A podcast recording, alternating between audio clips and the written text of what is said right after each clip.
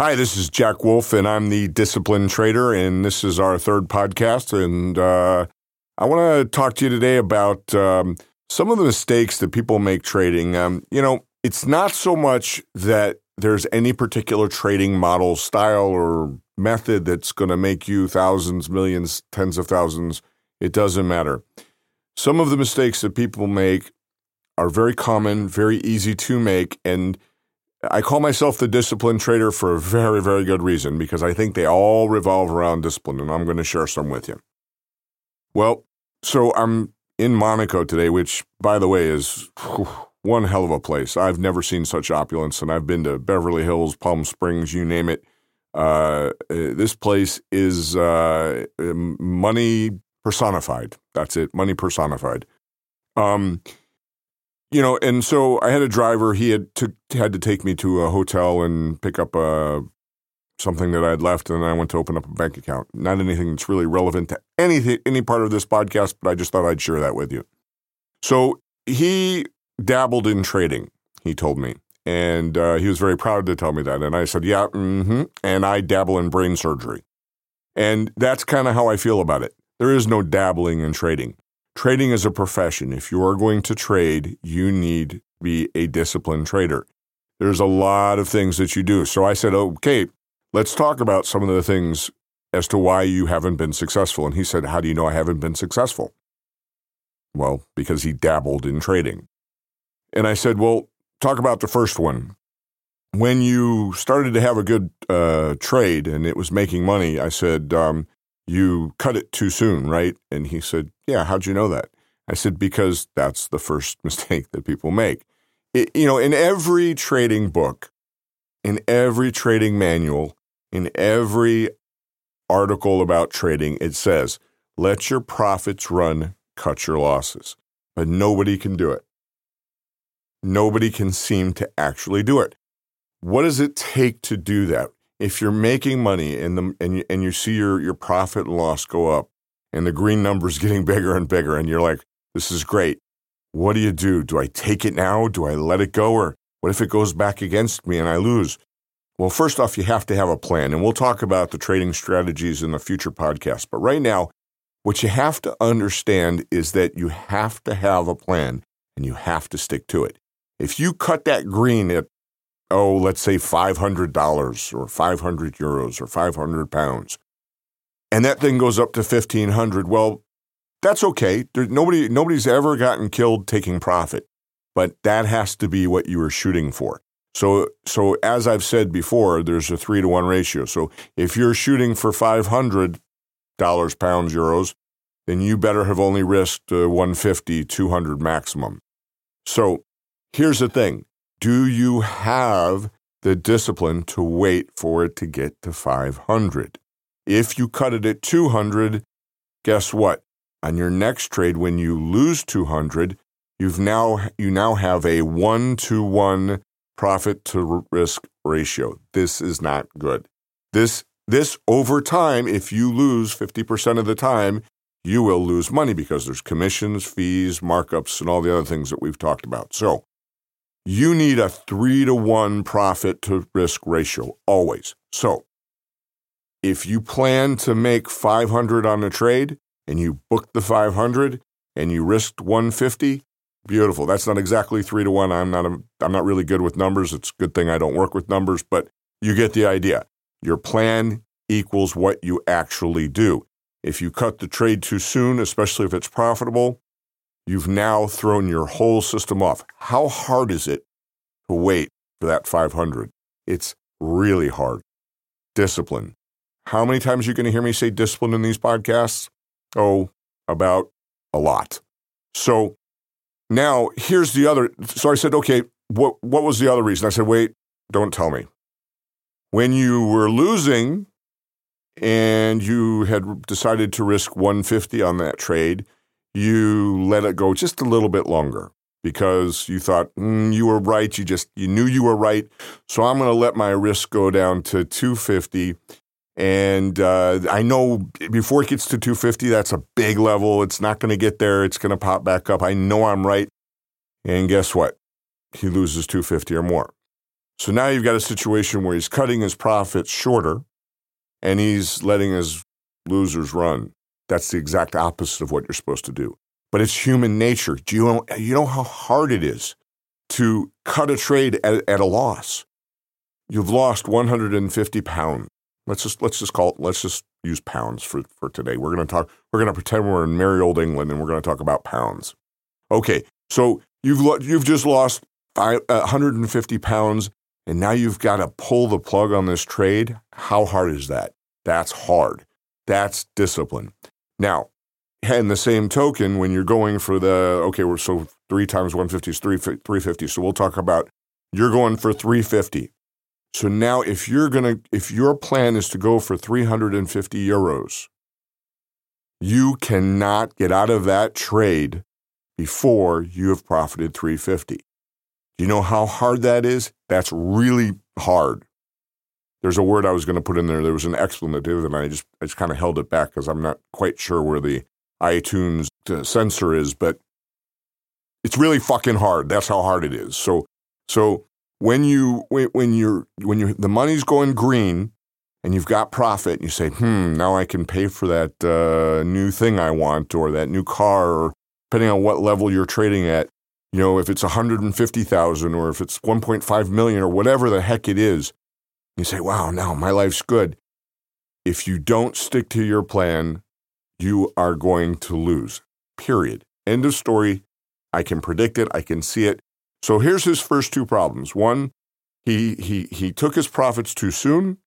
And then the second problem is he let his losses go too far. Okay. So what's the third thing? Well, he had no plan as to how many trades to he would do. Well, okay, so he does these first couple of things, and he's down uh, a couple hundred pounds, and he decides um, that's not fair. I was talking in Monaco in pounds, and that that's that's not quite equivalent. But um, let's let's let's call him English. He was an English driver driving in Monaco. Okay, it's not really what happened, but whatever. So so he says, well, you know, I made a couple losses, and so now I figure I had to trade a little bit bigger to get back my losses, so I wasn't trading at a at a, at a loss. You know, I find myself down three, four hundred uh, pounds, and uh, I want to I want to get back up. I want I want to get back to even. So then that way I can get back to my plan. Well, I mean, if I'm if I'm not at even, I can't have any kind of plan. Well, guess what? You double down and you take one loser. Let's let let let's say the worst thing happens in the world and you get lucky and you hit it and you get back to even, and not even that, you get back to even and you get plus a couple hundred. Well, guess what? That's the worst thing that could possibly ever happen to you because you did the wrong thing and you got the right result. What what's the, what that is going to do is that's going to reinforce you to doing the wrong thing. So the next time you do it, or the next time after that, what's going to happen is you're going to be down a couple hundred, and then you'll be down twice that much. And if you do two of two of those things combined, you'll be down two and a half, three times that much. Okay, so now imagine this. Let's say the average guy's got ten thousand dollars, uh, ten thousand pounds in a trading account. He lets two hundred go. He lets two hundred go to two hundred fifty. Now he doubles up and he's going to tra- he's going to risk four hundred on one trade, and he loses. And he, he he lets a little bit he lets it go a little bit further because he's he's pretty damn sure of this one. Well, now he's down a thousand. Now he's down ten percent of his account. That could be three trades one day. That's it. Now you're down a thousand. Now you say, "Oh my God, what am I going to do now? How am I going to get back to even?" Okay, this time I I got a really good trade here. I'm going to see it. I I see it. It's perfect. I'm going to trade one thousand on just this one trade. And guess what? You're down two thousand. Well, wait a minute. It worked for me that one time. I remember two times, actually, it worked. I'm just going to, I'm this time I'm going to risk five, and I'm going to get it all back, and I'm going to get ahead. And guess what? You got no more money. That's what happens. And I know those of you listening to me right now, this has happened to you. I know it has. If you've ever traded, this has happened to you. Now, here's the question. How do you stop it from happening to you? The first thing is financial management. I don't care what your trading style is. In future podcasts, I'm going to give you a model. I'm going to tell you how to talk to me. I'm going to tell you how to take a seminar from me. We're going to have videos. We're going to have all kinds of fun stuff. You are going to be able to have a model that whatever that model is, you stick to it. Now, the model's got to have a risk-reward. The risk-reward is three to one. That's the best way. Some people will argue two to one is enough. What do I mean by three to one, two to one? What I mean is if you're going to risk one dollar, you need to be able to profit two dollars on that trade. one hundred to two hundred, uh, one thousand to two thousand. That's the two to one risk reward ratio. For me, it has to be three to one. Now think about this for a minute. We could let's talk about some really grand numbers. Let's say I've got a hundred thousand euro trading account. For every trade that I'm going to trade, I'm going to tra- I'm going to risk one thousand euros for three thousand profit. Now, how close do I have to stick to that? Can I stop at two thousand five hundred and fifty-five? No. You have to make three thousand euros on that trade. And you have to be able to plot it out and see it happening if you're going to risk one thousand. It, and you cannot vary from this at all. This is called risk management, money management, or risk reward. So you must have a firm risk reward or risk management or financial management system in place, or any kind of indicators, any kind of trading model will never work. It doesn't matter. Now, let me tell you the good side about having a good risk-reward ratio. If you throw darts at your at your profit targets, if you look at stocks or bonds or gold or silver or the S and P or euros or whatever, and you throw a dart and that dart hits that whatever mark, and you use the right risk-reward ratio, the profit the financial management tool, if you use the right financial management, and you throw a dart and you hit the dart and you go for that dart and you use the right risk management, you can lose fifty percent of the time and make money. You can actually lose more than fifty percent of the time and make money. Think about that. You know, it, it, it, my, a friend of mine used to say, it's not rocket science, it's baseball. What that means is, if you get a thirty-three percent on your uh, rocket science uh, school test, they're going to throw you out on the street. But if you hit three thirty-three in the majors, you're going to be a star, right? Well, trading is baseball. You just need to make sure that you you trade at thirty percent with the right profit to risk ratio, and you will be successful. It doesn't matter what model you use. That's the only thing that matters. Now, get a good model in there. And now you're talking about some good money. If you know what you're doing and you get you get a solid plan, then you'll be able to make some solid money. First problem, keep your risk to profit ratio in the proper perspective. And what? Discipline. Discipline to it. You can't vary from it. You've been listening to Jack Wolf. Uh, I'm the Disciplined Trader, and you can reach me at uh, jack at jackwolftrading dot com. This is Jack Wolf, and you're listening to the Disciplined Trader, and I'm Jack Wolf, and I'm going to tell you a couple of more reasons why people lose money. You know, uh, one of my uh, management guy, my uh, marketing guys, sorry, he's here. He's he just asked me, well, are you ever going to tell him when to jump in? And I said, well, we're going to get to that. We're going to get to that. But there's so many mistakes that people make before they ever get to their uh, trading model that the first couple of podcasts I talk about were how the brokers take money from you before you ever know it. And now we're talking about risk reward and and setting up setting up the trade, you know, having a plan. And he says like, well, Jack, what's the plan?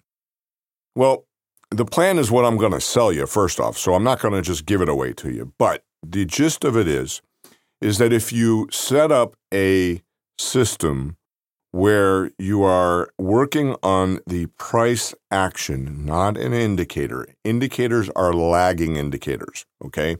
This is a common misconception. the two hundred day price moving average, the stochastics, all of these fancy things that you see on uh, M T four or any of your charting systems. There's a million of them. I mean, there must be thousands as you look through and scroll through the indicators of your charts. All these do are tell you what the market has done. The first thing you're going to look at is volume. Now, can you look at volume at foreign exchange? Absolutely not. Can you look at volume at any cash market? Absolutely not. Why? Because each one of these things that are traded in Forex or cash markets or C F Ds or whatever they're called in your neck of the woods, these are all done at the particular broker. So there is no centralized volume. Now, there's there's a very good way of trading commodities, and there's a very good sign uh, when you're trading an actual commodity, and that's that's an exchange-traded commodity. You can look at volume because a volume, a high move or a move up with heavy volume is far more significant than a move up on light volume. As a matter of fact, a move up on light volume could mean quite the opposite. It could mean the market's going to go down. So in an exchange-traded situation, stocks and commodities, volume can be an indicator. In foreign exchange, which is what most of you who are listening are trading, C F Ds, cash markets, anything like that, volume has absolutely nothing to do with it because all you're doing is looking at the volume of your Forex broker, and that is not indicative of the real world because, you know, when you're talking about Forex, foreign exchange, uh, cash markets, uh, C F Ds, exchange for physicals, whatever you're trading, you're, ta- you're, you're trading with countries, you're trading with large corporations, you're trading with uh, Joe the widget maker who's selling his widgets in the U K, but he's Tra- changing his money into euros and and spending them in dollars, and the bank is making the exchange. And you're actually even trading with those uh, people you see in the airport, you know, where they, they tell you no commission and you, you give them your euros, and when you go to the United States and they give you dollars and vice versa. All of these people are involved. Do you think there's any one centralized tracking of uh, volume? Nah, nada, nothing. There is no there is no volume tracking. Therefore, volume is a non-entity.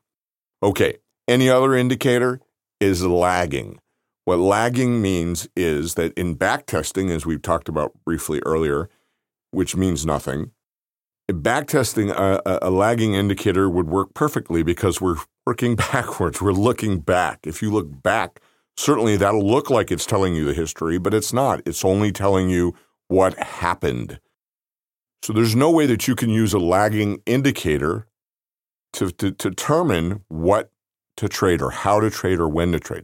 So Jack, how do you figure out when to go into the market? Well, I use a very, very old, wise, proven method.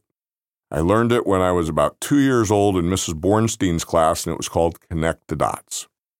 And what it is, is you take a certain amount of time, and this is just a brief look at the model, okay? And, and we're going to talk about the model quite some, t- uh, quite a few times.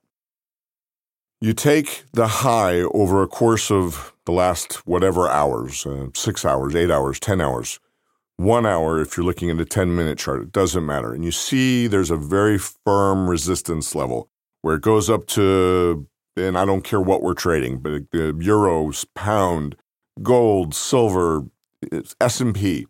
And that particular instrument goes up to fifty-four, and it comes off. And then it plays around in the middle thirties and goes down to twenty-three and comes back up. And then it goes right back up to fifty-three and a half and comes down to twenty-three and a half. And, and then, in, you know, a few more minutes later, it goes back up to fifty-four again. And now you're starting to see there's a level there, that fifty-four. It, it, won't, it doesn't want to quite pass there. And then it kind of fiddles around in the thirties, goes back up to fifty-four, and then comes back down into the twenty-threes. Well, now you've got two levels. You've got twenty-two sell and fifty-five buy. Why why do I say that? Well, you, you whatever range period this is, and, and there's one rule to remember here, and this is a very big intro into the model. If you have a longer period of time, so if this fifty-four is held for hours or even days, that makes it a bigger level.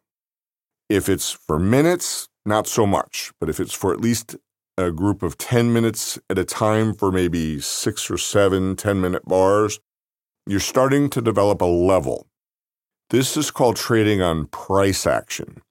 What this means is the market is held at fifty-four every time. So what do you think is going to happen when it goes fifty-five? Well, okay, if you don't know yet, that's fine. You don't have to know. Let's think about it this way. If you're going short, what is going short? Oh, we need to get into that later, but let's let's not do that. Let's reverse it. Let's go to the bottom level before we go into going short. That's a whole nother podcast. Sorry, guys. Let's back up a minute. Okay, so let's say you're going to go long in, I don't know, Michael, pick a currency. Okay, gold. Gold is at twelve, fifteen, twenty-four, and it has not dropped below twenty-three. And you're going to go long, which means you're going to buy it, and you're going to buy it. And where are you going to put your sell stop? You're going to put your sell stop below where it hasn't been in a while. Where's that? That's a twenty-two. Okay, so everybody who's getting in is sees the same thing that you're looking at, because everybody looks at the same charts, and they say, okay, I'm going to put my sell stop, my protection stop, right there below that area. Some are going to put it twenty-three, because it hasn't hit twenty-three yet. It's it stopped at twenty-four. Some of them are going to, some people are going to put them at twenty-two. Give themselves just a little more room. Some people may even put them down at twenty-one or twenty, give themselves even a little more room just to be sure. And they're hoping this thing's going to go up. So what they're going to do is they're going to put their sell stops at twenty-three, twenty-two, twenty-one, twenty, whatever. Now, what happens if there's a bunch of sell orders anywhere? Can anybody tell me out there in iTunes land what happens if you have a bunch of sell orders condensed in one single simple area? When they all hit, the market's going to drop like a rock. So what you do, and here's where you get in, you put your sell order as your first order, and you put it right down there at twenty-three. And then what happens is all those orders hit, and you follow it real close, and as soon as it stops going down, you get out, and you buy it back, and there's my model. Boom, you, you got it out of me, Michael. That's the model. Now let's take it the other way. You're going long. So the market, the same gold market, has been bouncing off of fifty-four every ten minutes, and you you can kind of draw a line across for the last couple hours, and it hasn't gone above fifty-four. Well, if you're going to go short gold, and we'll just briefly talk about what going short means now, and that'll be a whole nother podcast what going short is. But let's say you can actually sell something before you buy it, because really when you trade, you're just trading a number. When you trade gold, when you trade silver, when you trade euros, when you trade pounds, when you trade spiders, when you trade whatever, you're not really trading any of those things. You're just trading the number of that thing, because you're never going to take that gold. You're never going to take those euros. You're never going to take delivery, as they say in the commodities market. You're just trading a number. You can sell before you buy. You can buy before you sell. But the one thing you have to do is you have to make one buy for every sell. That makes you flat, okay? So if you're flat, then you have no position and you're done for that trade. Now, just to recap, that trade has to have a risk-reward ratio of what, Michael? Yes, one to three. So if I'm going to risk one, I better be able to see three in the in the profit picture. So where I start to get into the market, and this is just a brief intro, we're going to get into this later, where I start to get into the market is if I see the market bouncing off fifty-four, fifty-four, fifty-four, twelve, fifteen, fifty-four, comes down into the thirties, down to the twenties, back up to fifty-four. And a couple more ten-minute bar charts, fifty-four. Now I can draw a line. This is that thing I learned in Missus Bornstein's class. Uh, if you're still listening, Miss Bornstein, it's all it's all uh, because of you. Um, you take that line and you connect the dots, and you see that fifty-four is a level. Wow. So that means two things. One, for whatever reason on God's green earth, the market has not traded fifty-five in a while. And the other thing is everybody that's trading is seeing that. Everybody, everybody that's seeing that same thing, that it is not traded fifty-five. So if you're going to go short gold, which means you're going to sell it before you buy it, again, we'll get into that later, what you're going to do is you're going to put your buy stop, which is your protection, where? Above fifty-four, maybe fifty-five, maybe fifty-six, maybe fifty-seven. Now, everybody together, if you've got a cluster of buy orders, whether they be buy stops, buy limits, buy whatever, if you've got a bunch of people clicking buy at one particular area, what is the market going to do? It's going to jump. And when it jumps, you get in right underneath it, and when it comes back, you sell it back, and there's my model. There it is. You got it out of me.